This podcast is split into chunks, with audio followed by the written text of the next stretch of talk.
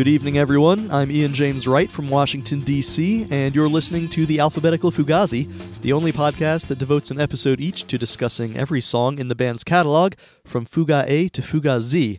Joining me today to discuss song number one from the 1989 Three Songs EP is Denis Buckley, probably best known as the singer of the band 88 Fingers Louie. Denis, welcome. How's it going? Good, Ian. How are you, my friend? I'm very well, thanks. Good.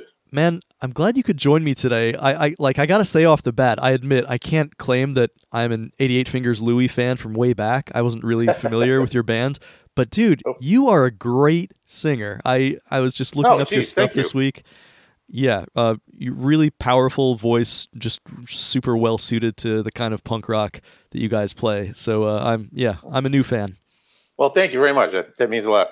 Of course, what I always like to do to uh, to kick things off is ask my guest about their relationship with Fugazi as a fan or otherwise. Do you remember when you first got into them, or uh, or even before then, if you were a fan of Minor Threat and etc. Oh yeah, yeah, for sure. Uh, I guess it would be um, freshman year of high school. I had already uh, started skating um, the uh, earlier that summer. Um, through Thrasher, started getting into uh, punk rock and hardcore. Um, my brothers, my my two younger brothers, and I um, all got into skating and punk rock at the same time, and uh, we all kind of took different uh, musical um, paths uh, after that. I I stuck with the punk rock and hardcore stuff. Um, my middle brother went uh, uh, went more into hip hop, and then my youngest brother just went full on metal. Uh, so uh, I had taken um, what little I knew about uh, punk rock at the time. Started uh, a very awkward freshman year of high school, and I had. Uh, I mean, had- everyone everyone's freshman year is pretty awkward, right? Oh, this was this was uh, every every every you know every voice crack, uh, every every you know bully bully uh, excuse. Yeah, it was it was nuts. But uh, near the start of my freshman year, uh, uh, somebody came up to me. Uh, I think kind of figured out by whatever you know Tony Hawk wannabe haircut I had at the time that that maybe I was either that that if I wasn't a punk rocker, I was at least into skateboarding, and so we talked a little bit about that. And uh, you know, he this this guy asked what kind of music I was into, and and I said, you know, I'm just starting to get into it, man. I you know, I own a Circle Jerks record, and you know, my brother and I, you know, each each half owned one side of uh, never Nevermind Nabolics. That was kind of like the only punk rock I really knew about at the time. And he gave me a tape. I'll never forget this. He gave me a tape, and all it said was side one was out of step, and side two was I Against I. No, no information about the bands whatsoever. I had no idea. For uh, probably for the for the first couple of weeks, I figured the band was called Out of Step. I had no idea there was a Yeah. you know uh, anything behind it.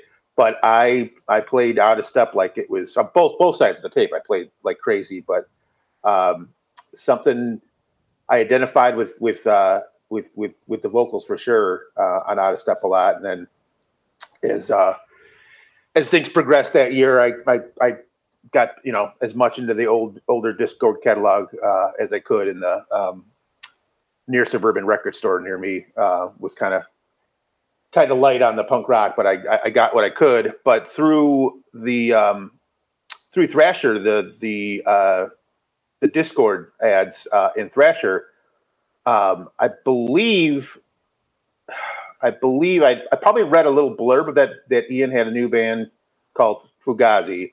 Um, didn't know anybody else um, about anybody else in the band. Hadn't gotten into you know Rites of Spring or anything like that yet.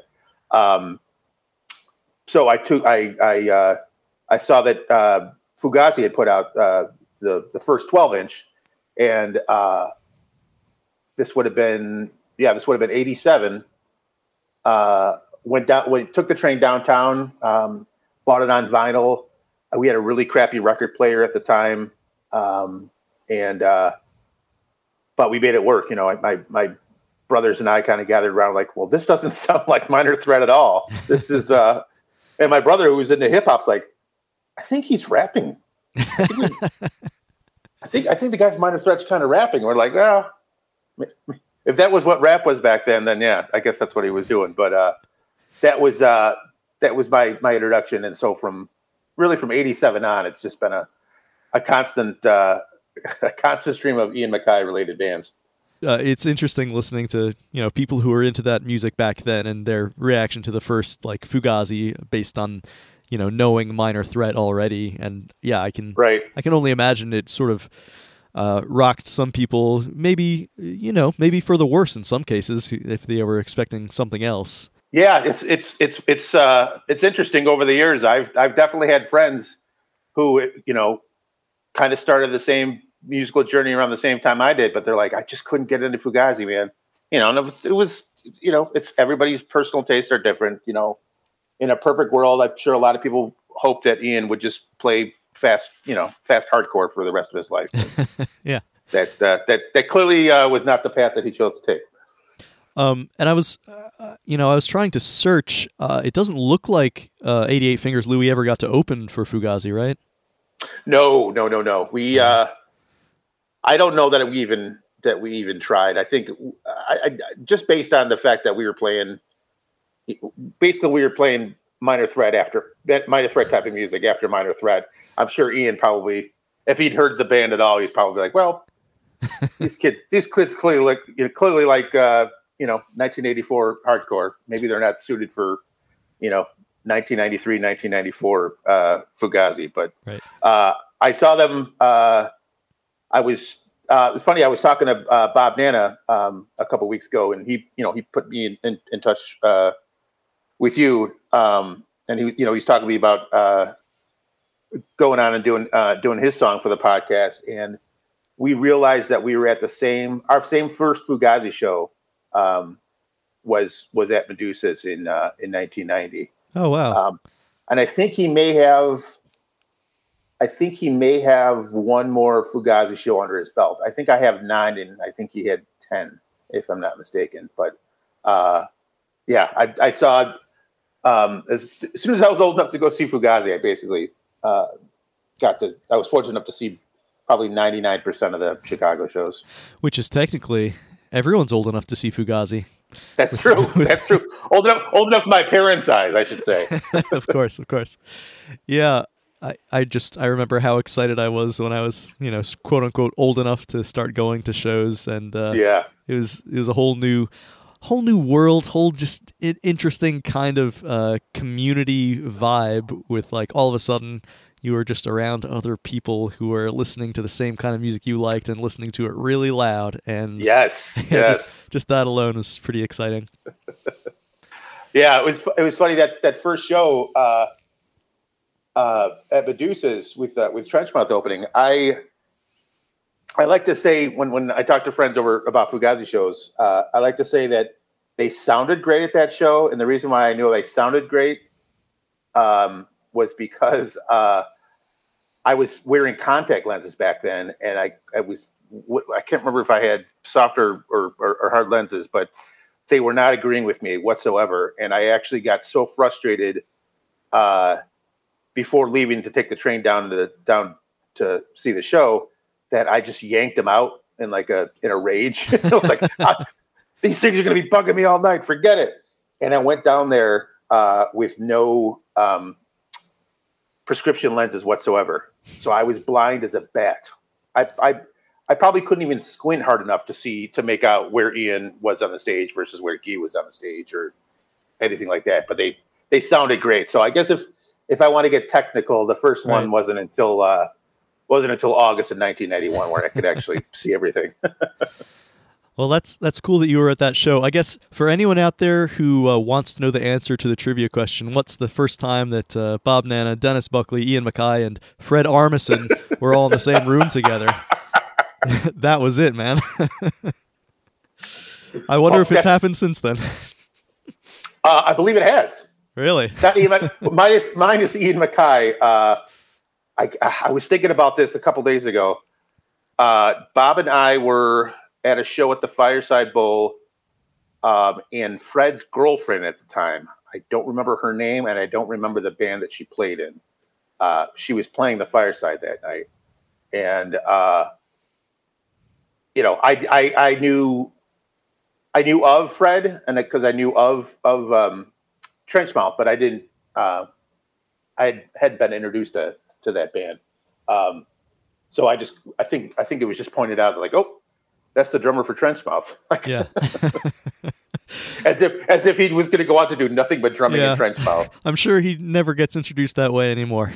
Yeah, no, no, no, no. Well, uh, cool. So today we're here to talk about song number one. And true to its name, this is one of the very first Fugazi songs. Uh, it's one of the songs played at uh, Fugazi's very first show, in fact, September 3rd, 1987. And the, I mean, technically, it's the first one with words. It's kind of weird. I don't know if you've listened to that show, but um, they kind of they open with Joe number one, but mm-hmm. then after they play that, there's sort of this intro by Mark Anderson and somebody else, and then uh, Ian says some words, and then they play this song. So it, it's it almost feels like Joe number one was their sound check, and uh, and this was like the first song number one was the first song they played proper. Um, yeah, and uh, I, I I just wanted to note about that. The next song after that on the set list is Furniture, so they kind of start off with two songs that both start with statements about the song themselves, right? Yeah. Song yeah. number one is not a fuck you song. This is a song with no words. so, so I, I, wonder if people were thinking like, are they gonna sort of make a comment about each of the songs in the first line of the song for for right. every song that they play? yeah. Um, but there you go. That's that's the historical background of song number one. And uh, other than that, I like to pass it to my guest. What's the first thing you want to talk about when it comes to this little jam? Um, I could say that uh, it's definitely one of my favorite Fugazi songs. So I'm, I'm, i was stoked to get a chance to uh, to to talk about it because uh, I know that the, the, the, songs were dwindling down um, when when we first uh, got in touch. But uh, I remember Fugazi Fugazi is one of several bands that I can pinpoint exact memories to which which you know, thankfully I'm not super obsessive with a lot of other bands, but Fugazi is definitely one of them where there are certain songs, song number one being one of them, where I know exactly what I was doing at the time and how how the, the reaction I had when I heard it. Um, so Repeater had, uh, I think I'd already bought Repeater. Um, and I was down. Repeater was the only Fugazi record until no, I take that back. Fugazi and, or Repeater and Steady Diet of Nothing were the only Fugazi records that I had on cassette. Mm-hmm. Um, uh, Mar- Margin Walker um, and the the first um, EP I had on vinyl, um, and I had uh, so so subsequently. Um, sorry, I got a Repeater on cassette probably locally, and then I took the train down again, same place I got the uh, the first two 12 inches, uh, and I grabbed the um, Fugazi seven inch and uh, the Three Songs seven inch, and I remember that we didn't have a a really good um, spindle on our this really shitty Fisher um, Fisher uh, stereo that we had in our in our basement. Mm-hmm. So the first couple times I remember playing the seven inch, it was kind of warped because the uh, the vinyl wasn't wasn't steady enough on the record player. So uh, my, my my my first time hearing it was like, oh, th- there's something wrong with this recording. Like not thinking not thinking it was the record player whatsoever. But um, I remembered I remembered them yelling "fuck you" song at that at that first Fugazi show I was at, uh, the the one in 1990. I remember them yelling that part out, so that immediately stuck out. Um, but for me, as much as I love Repeater, and I do, I love Repeater tons and tons and tons. There were definitely signs on Repeater of, you know, Fugazi's experimentation, for lack of a better word, where mm-hmm.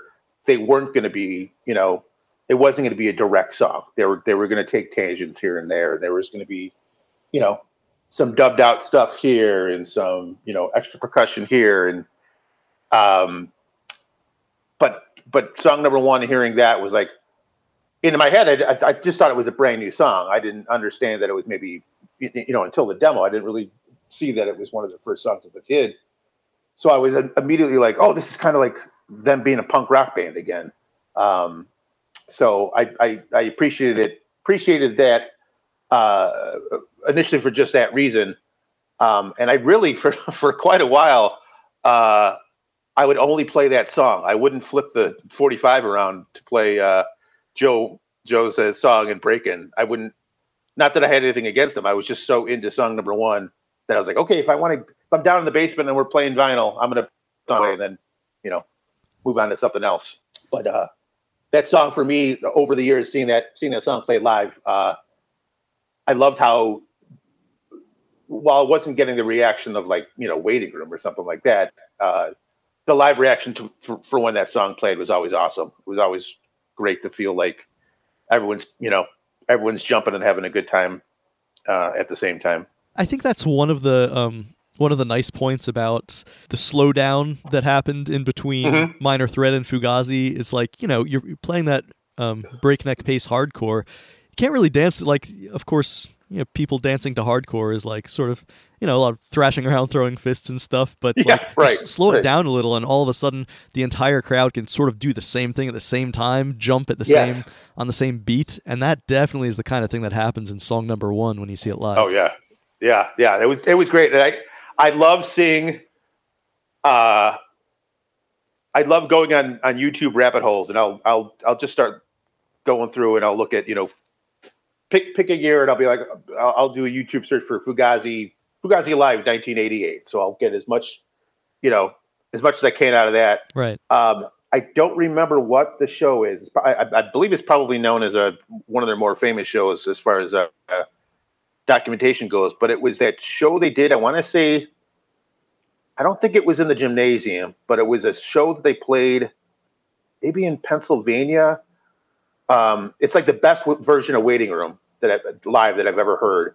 And the entire crowd, not one person in that crowd uh, was not bouncing when Waiting Room came out. Like Right. the, the the the sheer mass of people dancing in unison is like still to this day. I watched that thing probably 500 times, and and I'm blown away by how communal. Re- reminded again about how communal those Fugazi shows were. Yeah, definitely. You might be. Are you thinking of maybe the Wilson Center one? That was that's a Yeah. pretty. Yeah. Yes, that was it. The Right. Wilson Center one. Yeah, yeah. It's pretty pretty classic uh, show. Good YouTube Yeah. fire. I'll I'll put that in the show notes in case anybody hasn't seen it. I imagine anyone listening to this podcast probably has watched that at some point, but it's a really good one. yeah, yeah, that's great. Yeah, and and and, and seeing, yeah, seeing them do uh, have a similar reaction to you know when when they played song one, it was like, all right, this is this is this is this is the the uh, like waiting room. This is the song where people are yelling out the lyrics, like you know certain parts of the song louder than others. Obviously, "fuck you" song gets a that part of the song gets a big uh, a big yell. Um, Uh, Yeah. some- and something that occurred to me is I like how so the, the the entire line, of course, song number one is not a fuck you song, and it's it's funny how Ian sort of has his cake and eats it too because he says that, but he also gets to say fuck you in the first line of the song right. and like and have the entire audience scream along. Um, Yeah. So that's that's kind of funny to me how that works, and like yeah, absolutely, everybody sings along with that. Well, I thought it, I always thought it was funny too that he says song number one is not a fuck you song, and then he immediately says, "I'll save that thought for later on." I'm like, you you didn't save anything. You said fuck you. there was no You're- saving. You already said it, man. Yeah, no takebacks. Yeah, it's it's that's it's a funny concept to be like, you know what? Later on, I'm gonna say fuck you, but I'm not saying it right now. Right. Just you wait. It's coming. Uh, of course, the funny thing is, it kind of is a fuck you song, in my opinion. Like a- Yeah. at least uh, giving the middle finger to certain ways of thinking and certain Oh, kinds yeah. of people. Um, I but I guess more than that, it's it's like an advice song. You know, it's just sort of like here's a little bit of wisdom from Ian MacKaye based on what he's learned uh, about being a punk rocker for several Yeah. years now, right? Yeah, I mean it's a it's it's one of the ultimate think for yourself songs. Yeah, You know, you've got your your people are giving you shit for your haircut, then grow it out longer. You know.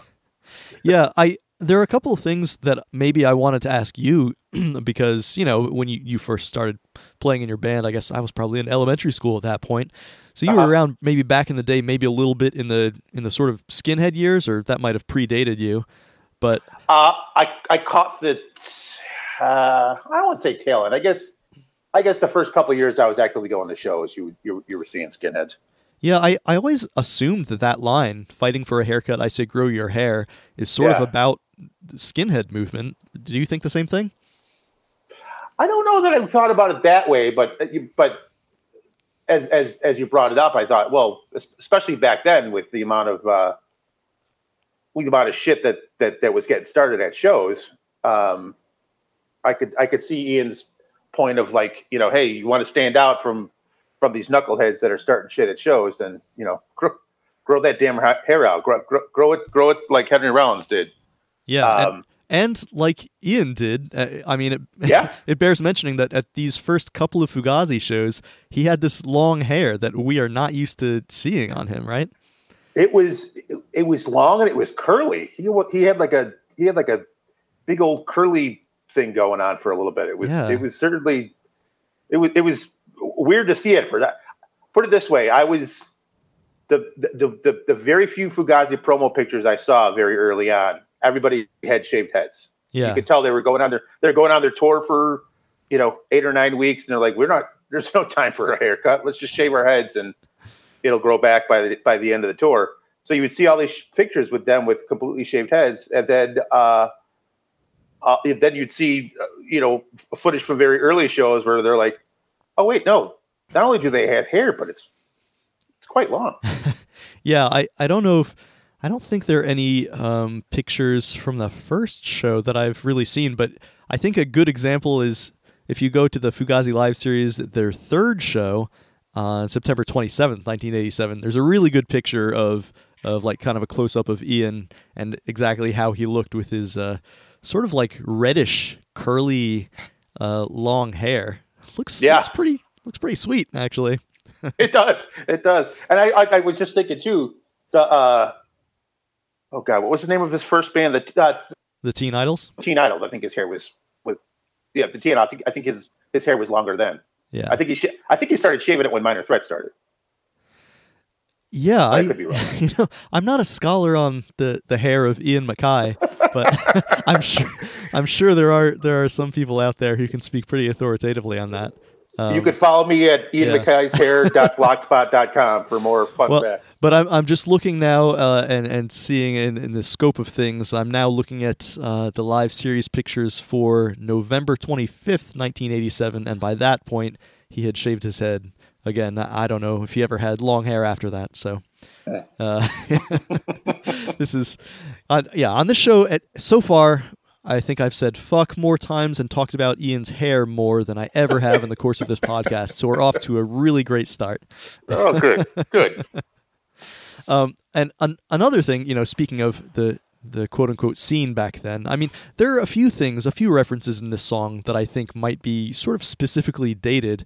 Because, you know, right after the grow your hair thing, there's crying for the music, which I always wondered if, you know, I, I had heard people about people in the early emo days, you know, crying at shows. Um, e- Mhm. Either, you know, singers in emo bands, but also maybe people in the audience and I don't I don't know how you know if that's an overblown thing or if it was really kind of a frequent occurrence in those early days. But I, I always wondered if that was a reference uh, to that also. That's that, that's a very good point too. Certainly, uh, I think by the time um, by the time that seven inch, well, yeah, certainly by the time the seven inch came out, the stories were circulating about. Uh, I would hear I would hear these stories about Rites of Spring and how at shows Guy would get so into it that he'd actually be crying while he was on stage. Hmm. And I think there was they pointed to a specific Rites of Spring song, and I'm and I'm I'm blanking on the name, but it was like, oh yeah, if you were at that show, um, you you saw him getting so uh, so drawn into the music that maybe it was like one of their last shows, like maybe they knew they were breaking up, uh, that he yeah over overcome with emotion. And you know to a, personally speaking to a uh, to what then 16 17 year old kid the idea that you're you, that you're going to cry on stage like i i'll fully admit that that that was something that i couldn't even uh i, I couldn't even uh comprehend. Like who who's going to be that sad on stage that they're going to cry? This is this is punk rock man. You know that's that that was that was my 16 17 year old attitude for sure.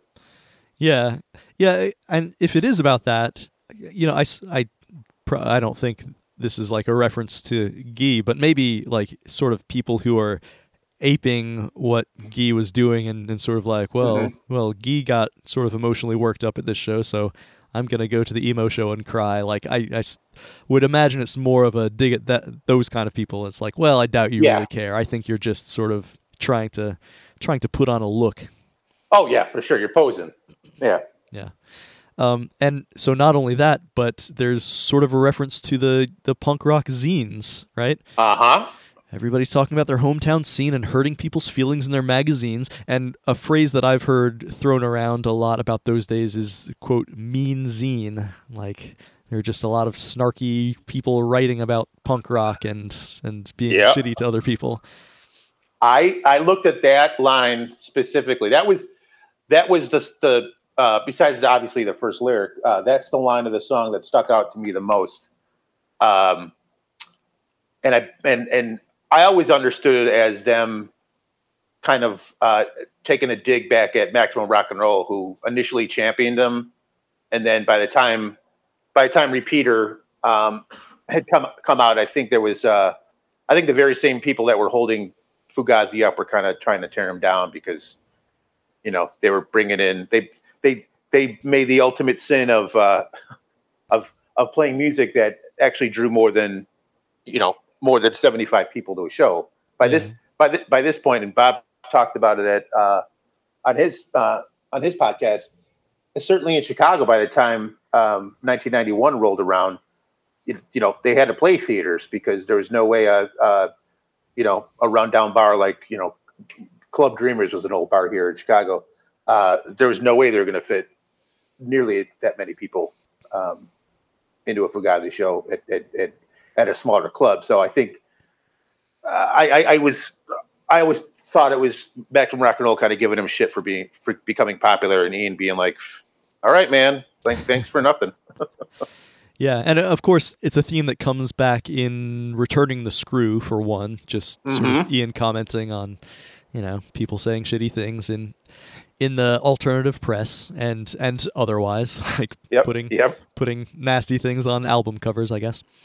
Um, but yeah, uh, and I I think the line is interesting. Everybody's talking about their hometown scene, of course, because I mean, Ian believed in the the hometown scene and, and championing it. That's the kind of the idea behind Dischord, right? And how they always, mm-hmm.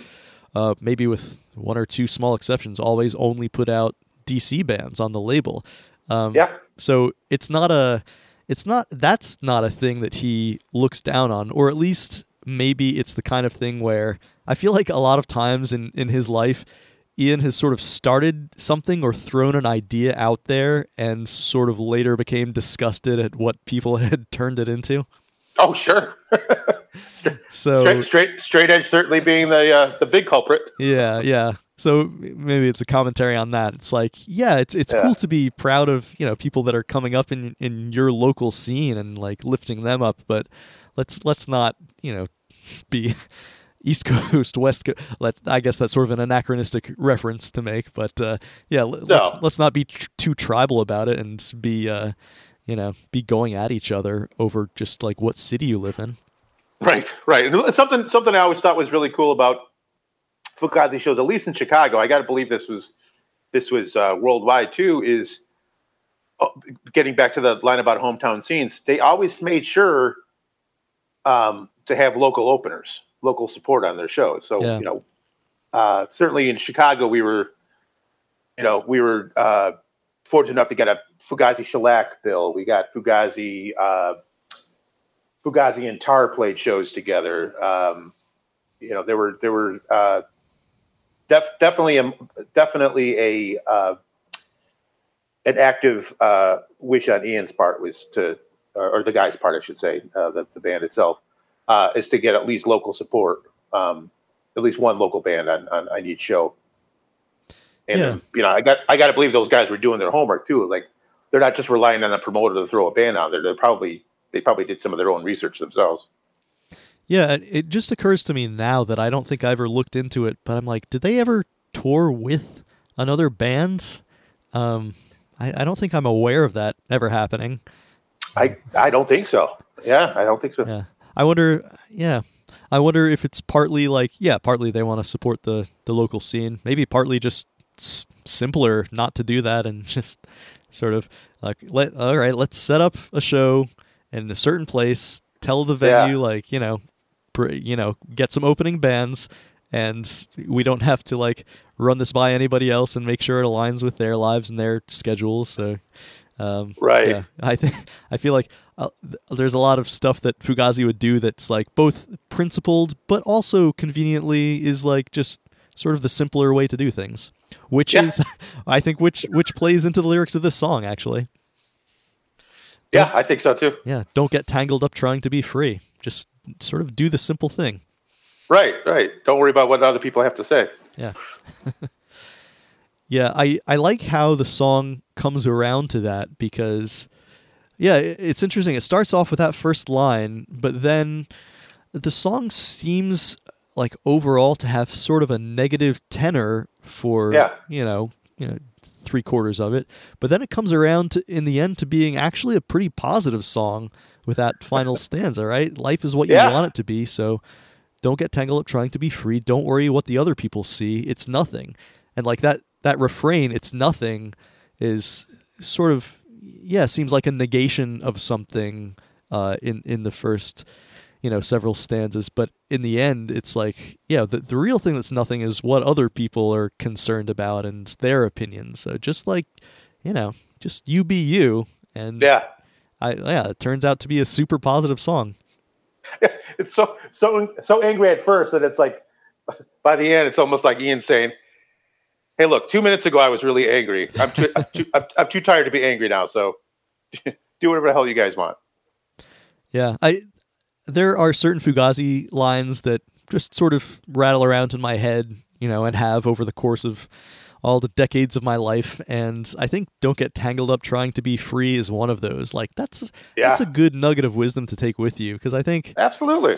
there's so many like not only not only pertaining to being concerned about other people's opinions but man I mean, I mean just think about like there there are people who just sort of I don't know. I think of the stereotype of the like a person who owns like a whole bookshelf of self-help books, and it's like uh, this, all this stuff you're doing seems to be actually weighing you down. Or um, Right.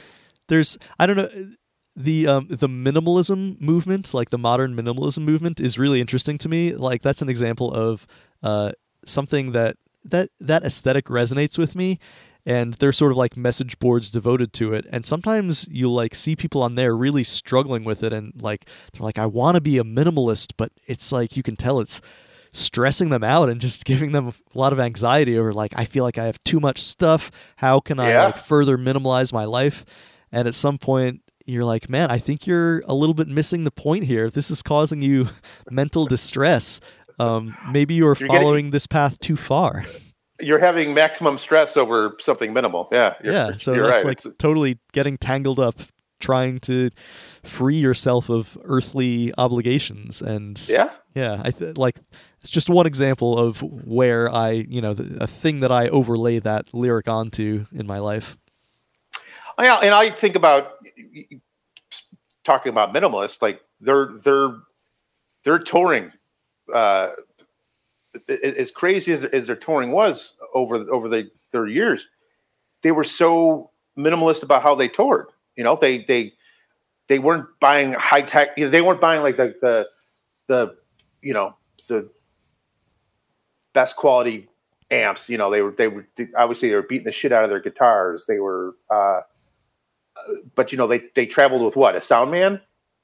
That was you know, and maybe maybe a driver. Yeah i You know- I, I don't know i think ian actually did most of the driving from what i've heard but you know, Yeah, they definitely had you know maybe a maybe a roadie uh, slash slash uh, tech of some kind. You know, I know I think Jerry Busher started off as like yeah, just sort of doing roadieing and doing work on their amps when they would like melt down and stuff like that.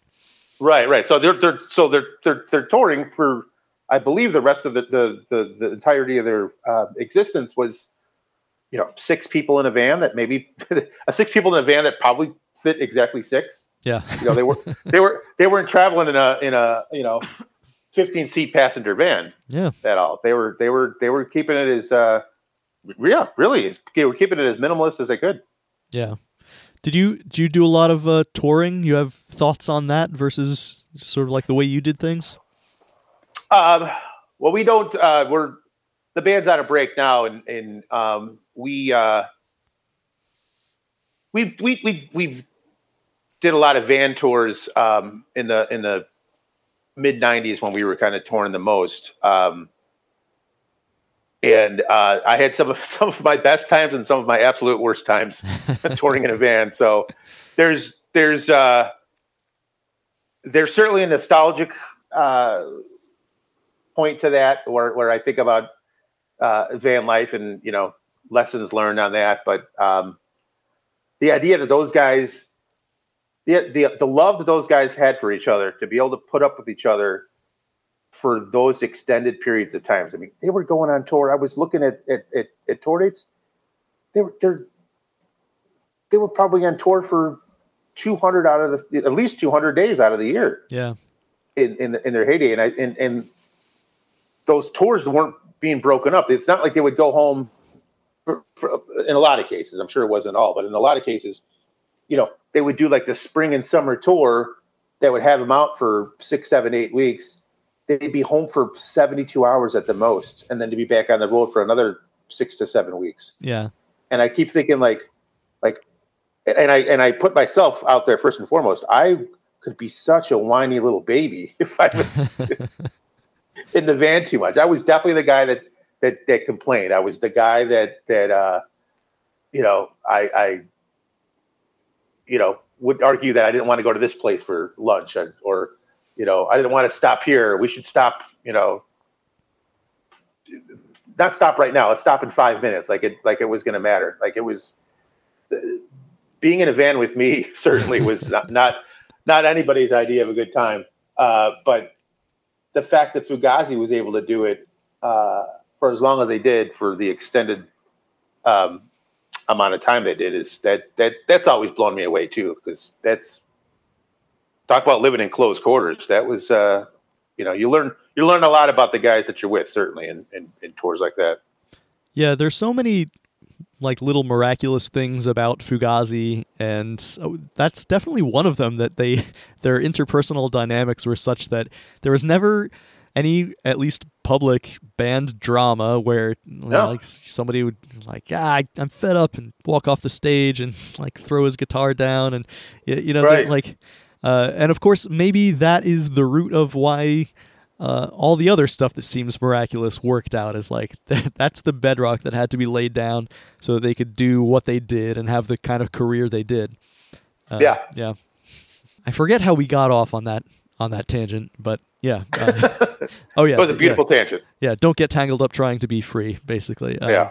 yeah, that, it's true. The the episode that came out today, as we are recording this, uh, the um, I, I think it was Clayson Benally who was just telling the story. They had this like little tiny clothes dryer that they they brought out of their van, and like you know before the show they just did their laundry there. They got Yeah. you know mostly dry in that dryer, and then they had clean clothes ready to go, and then they played the show and you know did their thing. Pretty econo, as as uh, as Mr. Mike Watt likes to put it. Yeah, yeah, yeah. How do I get Mike Watt on this podcast?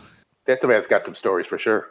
Something else uh, that you know I think you touched on, but um, not only, of course, was the crowd singing along with some of these lines, but it was you know this was one of the famous early songs where Guy was doing his thing and like doing the role of of as as many have commented on Flavor Flav and sort of Yeah. yeah, emphasizing certain like parts of Ian MacKaye's lines, and Yeah. That that is certainly something that happens in this song and makes some of the lyrics a little more memorable. And yeah, and you know, sort of started off doing that. I think in the later years, if you listen to live uh, examples of this, he was just really throwing in some nice vocal improv uh, Yep. as they played it, and so that it, was- it was a nice.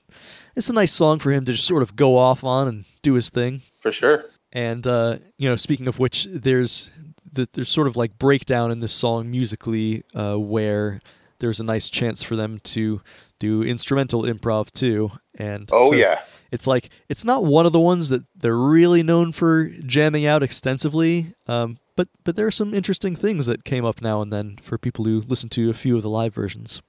oh yeah, yeah. And I I, I loved how, um, especially with the guitars, I I love the the improv that they uh, that they were incorporating. They were improvising more and more as as the years went on. I think by the time by the time I saw what I thought was their last Chicago show in 2001, um, you know, they they were, uh, and, and I was fully on board with this. This is, you know, any any hesitation about Fugazi, you know, not being uh, direct enough. I, I, I had by this point I had completely thrown that opinion out the window. Um, but these later shows, they would, you know, they they let Joe Lally go off on an extended dub break. You know, he got to, you know, he got to carry on another, you know, extra minute and a half, just you know, just on bass alone. And and and and Brendan's got the percussion that guy did. I mean, it was crazy enough seeing him play with the bell, uh, play play the bell in those ver- those very very early Fugazi shows. But the fact that they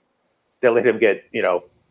Uh, extra extra fancy for lack of a better word uh, as those tours went on. Uh, i just thought they were great. Some, someone i've been hesitant to say this. I was good I, I was actually telling myself before uh, before we connected today i'm like don't bring up fugazi and the grateful dead. Don't bring up fugazi and the grateful dead. It's But it's you- been done earlier. Somebody else on the podcast has definitely done it. okay okay. I and i'm not what you call a grateful dead fan. I, I enjoy a song or two. I don't hate them with the with the with the with the passion that a lot of my friends do.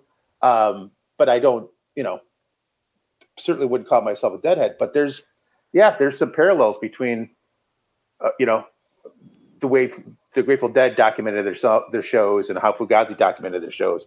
And yes i'm, I'm not sitting there trying to call fugazi a jam band but there were points and songs later on in, in their career where uh, where they yeah they extended sto- sto- songs out and I, can't think I honestly I can't think of a single song that they stretched out that they didn't stretch out for the better. Any, anything they stretched out they did it with a purpose. It wasn't like oh I gotta ch- you know Guy's guitar's out of tune so uh, I'm just gonna noodle around before you know until he's back uh, back up and running. They were Yeah. they, they did it with purpose which I always thought was really good. Yeah, they were really good at um, just making sure, like keeping in mind overall, like this is a this is sort of like punk rock, and we're gonna keep it tight. Um, yeah I was just thinking about this, which like I, I may I may have commented on this before, but I'm yeah I, I also don't hate the Grateful Dead or Phish, which is the other thing that comes to mind. But I also oh yeah could was never able to to get into them, and I think the reason is ultimately is like, I mean I can I can really uh, get into jazz and Sure. and and listen listen to like because that is that gets very actually interesting to me Yes. and like Yes. the, the places that they can go in jazz truly interesting harmonically just like unexpected um, and that's cool and it's also cool if you're a rock band and you play like tight short three minute songs but i think where you lose me is if you're kind of in the middle and you're like a band that sort of starts with from a bass line of a simple song and then you go on this, these long improvisations that don't actually get as interesting as like a jazz song would. Like that Right. middle that middle ground is where you lose me. And Yes, yes. and, and Fugazi never went that far. Like they they they kept no. their improvisation to like stuff that could keep my attention, which I like. yes for sure Yeah, and, and of course I, I did want to mention how in that that breakdown part starts off with some of those signature, especially in early Fugazi songs, those signature moments of silence, like da Yes. da da da da, and then there's no music for a couple of seconds, and Uh-huh. we just have to, you know, see how the audience responds, and yeah, that that yielded some like just some nice live show moments. those those moments yeah definitely great live show moments But i what i loved about those and it was always Guy, it was always Guy that was the first vocal you would hear when they would come in after, after the silence you'd hear him even if he was just going yeah yeah yeah and they would go into like they do in song one Right. uh, I believe he's just going yeah yeah yeah before they go uh, right in. He's done that in a few other songs too, where where it's building up and then there's silence and then uh, that that that that build up once they once they bring it all back and everyone's back in the uh, back in the pocket, for lack of a better word. Um, I always love that it's him, and it's it goes back to the the Flavor Flav, you know, slash cheerleader, whatever hype man role that he's playing. It's like, all right, it's time to quite quite time's over. It's time to uh, it's time to wake up. Yeah, yeah, definitely. That's that's a good observation. I like that. Yeah. Um, and, and I think I, it has to be said it's a lot of those early Fugazi songs seem just like tailor made for playing live. And like Oh, for that's sure. that's just what is on their mind 100%. They're thinking about that much more than they're thinking of uh, making a record. And you know, that's, that's sort of why the records turned out as good as they did, I guess. Yeah, I, I, I never, uh, and if I did, I, I, I'm forgetting it. But did Fugazi? It, it seems to me with the amount of touring that they did, it seems to me that a lot of songs were probably written live.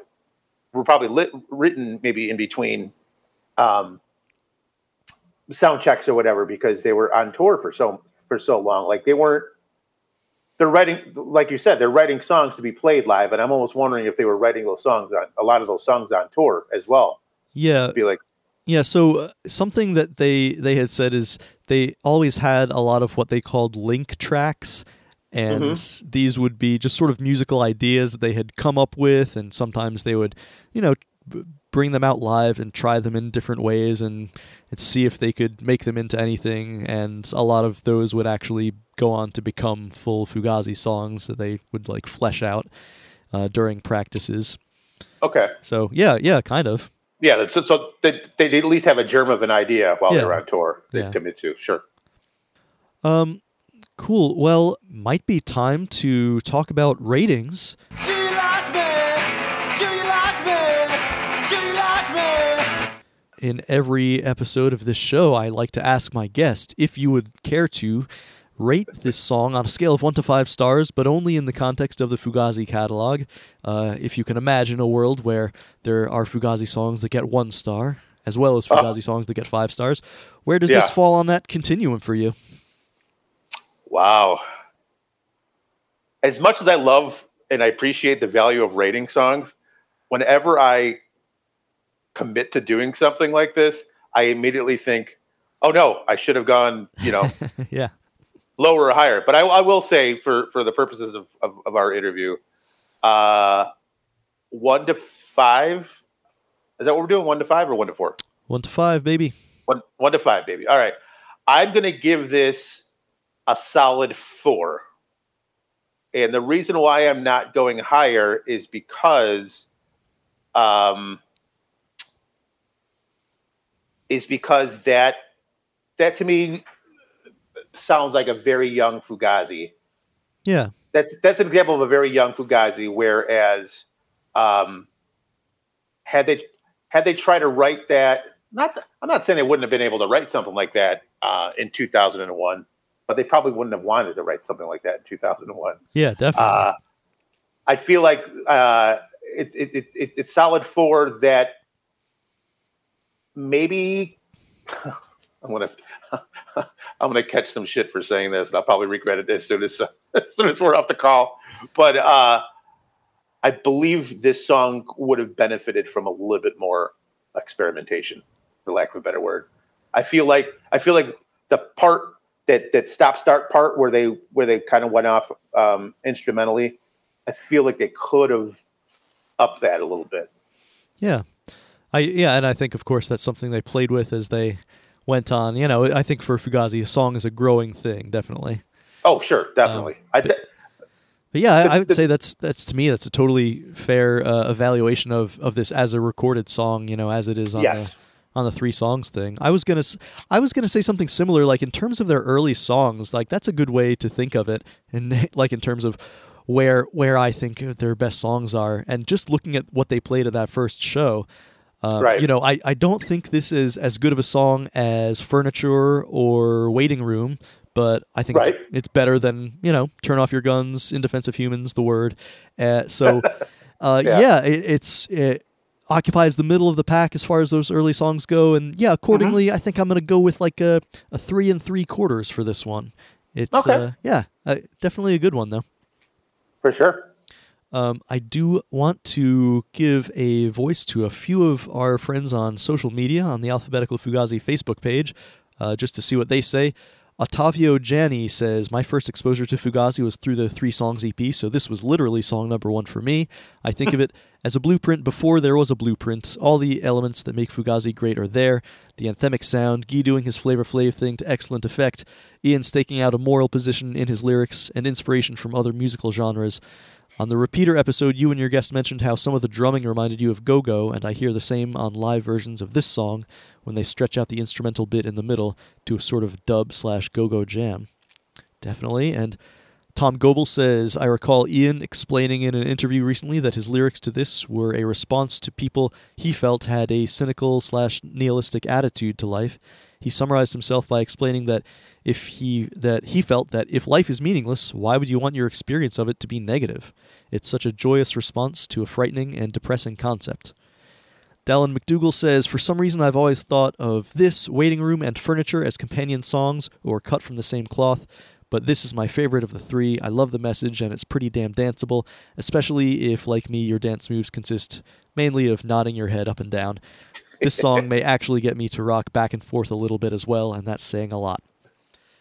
And uh, finally, Bradford Goodwin says, First Fugazi song I ever heard, and it really did a number on me. My first two thoughts were one, whoa, I'm dancing? Question mark. And two, saving your fuck yous for a rainy day is the punkest thing ever. so there you go. Um, That is awesome. have you ever uh, done a, a Fugazi cover? And if so, would would you want it to be this one? Wh- What what would your favorites? What would be your choice if you had to cover a Fugazi song? Oh, if I had to cover a Fugazi song, uh, and I say this with no, uh, absolutely no uh, talent on the guitar whatsoever, I, I struggle to play even even three chords. Um, I would say Reclamation if I could play that song, just because just because I I just just for anything to do to to to do the uh, the second chorus. So we will do what we must must must, and then go right go right in. I would I would play that song just for that part. Um, but I just think in general that's that's uh, that's probably my fi- my favorite Fugazi song. Um, Yeah, nice choice. uh, I, I, I've I say that, but I've I've played. so there was a uh, there was in Chicago there was a band that that um, they were considered a live band karaoke band, uh, live karaoke band. Sorry, um, and they were they were uh, all, all punk rock guys. It wasn't like it was you know some some some weird bar people getting you know just getting hip to Fugazi. They they they definitely did their homework, um, and they used to they used to do uh, waiting room. So uh, I think this probably was around 2000. sorry, 2001, 2002, um, when they were when they were first starting out. Uh, there'd be a line to like uh, to you know to pick songs, and I was uh, I was fortunate one time to uh, to pick a waiting room, so I did waiting room with them, um, and that was fun. I uh, and then I also one of the guys from uh, from 88 Fingers, uh, the, our guitar player, was actually in a minor threat uh, cover band, tribute band, whatever you want to call it. They were, they were calling themselves Major Threat, and they were doing uh, they were doing primarily minor threat songs, but they would they would uh, they do Fugazi here and there as well, and and uh, and Dag Nasty, Mhm. uh, and they did they did waiting room. And the first time I did waiting room, I just did all of Ian's parts.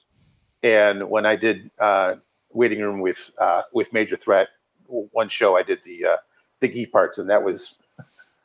I'll, I'll I'll say that was probably more fun to do than Ian's parts because I can imagine that. Yeah. I think with Ian's parts you like you just don't want to fuck up. Right. Like like like Ian, this is this is Ian's baby. You know, you do you do not want to fuck this song up. Whereas with with doing Gee's parts, I mean, uh, I'm not saying his his his contributions to that song are silly, but they're a lot more playful than than Ian's parts. So Yeah. that itself is is, it was- is is is more fun to do, I think, in a live setting. Right on. Well, speaking of live settings, uh, I know you you said your uh, you're on hiatus uh, as far as 88 Fingers Louie goes, but uh, Yeah. let me let you do some plugs. Never Anything you want to say about where listeners can reach you? Do you have any projects coming up uh, you want to promote? Uh, just you know, whatever you want. I have nothing to promote. I have, and, and I and I say this with with the highest level of relief possible. I've I've uh, I'm usually I'm usually if it if, if if I'm not doing 88, I'm I'm working on one thing or another kind of simultaneously, and I'm terrible with time management.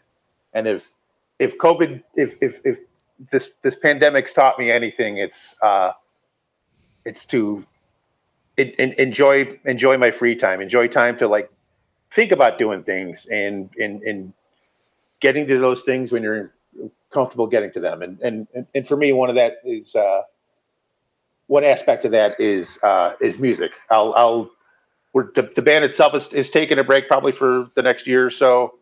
Um, but uh, there'll come a time where I'll I'll I'll, I'll get the music bug again and, and probably work on something different with uh, with a different group of fellas. But uh, I'm I'm kind of excited to not have to, you know, do that tomorrow or even, you know, next year if I if I don't want to. I'm enjoying my free time. I guess is what I'm saying. Yeah, here, here, enjoy it, man. Yeah, Take take some you time. Don't get tangled up trying to be free. You know, that's right, man. Don't worry. Don't worry about the what the other people say. it's nothing. Yeah. Well, thanks, Denis. Uh, uh, I guess for my plug today, I'll give a periodic reminder that this is an ad free, listener supported podcast. It does not cost me a lot of money to make, and I don't ask for a lot in donations. Uh, in fact, I don't ask for anything at all. I'm not going to beg, but I'll just say that if you want to donate a dollar or two, I will allow you to do it, and the link for that is in the show notes. Uh, other than that, you can spread the word about the show by telling a friend who listens to Fugazi. You can reach me at fugazi to z at gmail.com. And uh, yeah, let, let me know about what your thoughts are about the next thing that I'm recording. And if you just want to keep listening, well, I hope you'll join me for the next episode when we will be discussing stacks. Until then, keep your eyes open.